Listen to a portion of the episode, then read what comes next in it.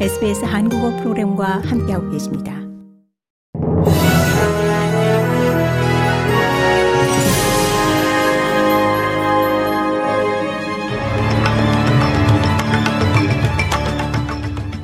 (2024년 2월 2일) 금요일 오후 SBS 한국어 간추린 주요 뉴스입니다. 경찰은 시드니 오페라하우스 계단에서 열린 친팔레스타인 집회에서 반유대주의적 문구가 사용됐다는 증거를 찾지 못했습니다.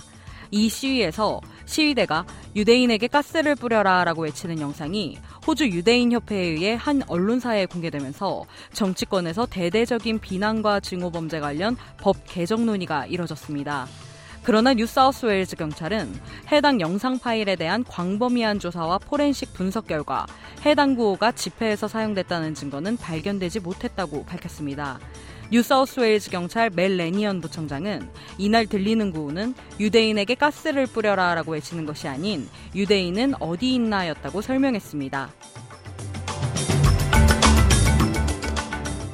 호주와 뉴질랜드가 테즈메니아를 가로지르는 군대를 만들기 위한 안보회담을 개최했습니다.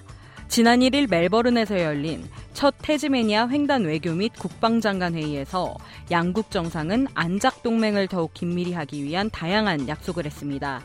이 약속에는 호주와 뉴질랜드 간의 전시훈련 확대, 공동 군수물자 구매 가능성, 오커스 동맹의 두 번째 기둥에 뉴질랜드가 합류할 가능성 증대 등이 포함됩니다. 호주는 미국 및 영국과 첨단 군사 기술 개발 계획을 논의하기 위해 대표단을 뉴질랜드에 파견할 예정입니다. 호주 국제개발위원회는 팔레스타인 지역의 인도주의적 위기에 대한 호주 정부의 지원을 확대할 것을 촉구했습니다. 구호단체들이 공동 서명한 서한에서 협의회는 앤소니 알바니지 총리와 페니웡 외무부 장관에게 인도주의 프로그램에 대한 작은 지원을 늘리고 국제사법재판소 임시 판결을 공개적으로 지지해달라고 요청했습니다. 지난주 유엔 최고법원은 이스라엘의 가자 지구에서 발생할 수 있는 대량 학살 행위를 막기 위해 모든 조치를 취하라고 명령했습니다. 호주 국제개발위원회의 마크 퍼셀은 이번 판결에 대한 대중의 지지가 중요하다고 강조했습니다. 그는 지금 정부가 팔레스타인 민간인 보호를 위한 국제사법재판소 판결을 지지하는 편지를 보내는 것이 매우 중요하다고 주장했습니다. 고국의 국민의힘 한동훈 비대위원장은 국회의원 세비를 중위소득 수준으로 맞추자는 자신의 제안과 관련해 중위소득을 받고 못 살겠다고 하는 분들은 국회의원을 하면 안 된다는 생각이라고 밝혔습니다. 한 위원장은 여의도 당사 출근길에서 일부 반대 목소리가 있다는 기자들의 질문에 그러면 대한민국에서 중위소득을 받는 대부분은 일을 못하는 거냐고 반문하며 이같이 말했습니다.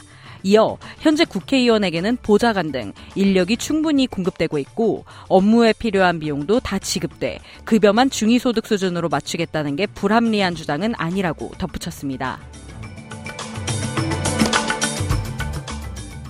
이상 이 시각 간추린 주요 뉴스였습니다. 뉴스의 김하늘이었습니다.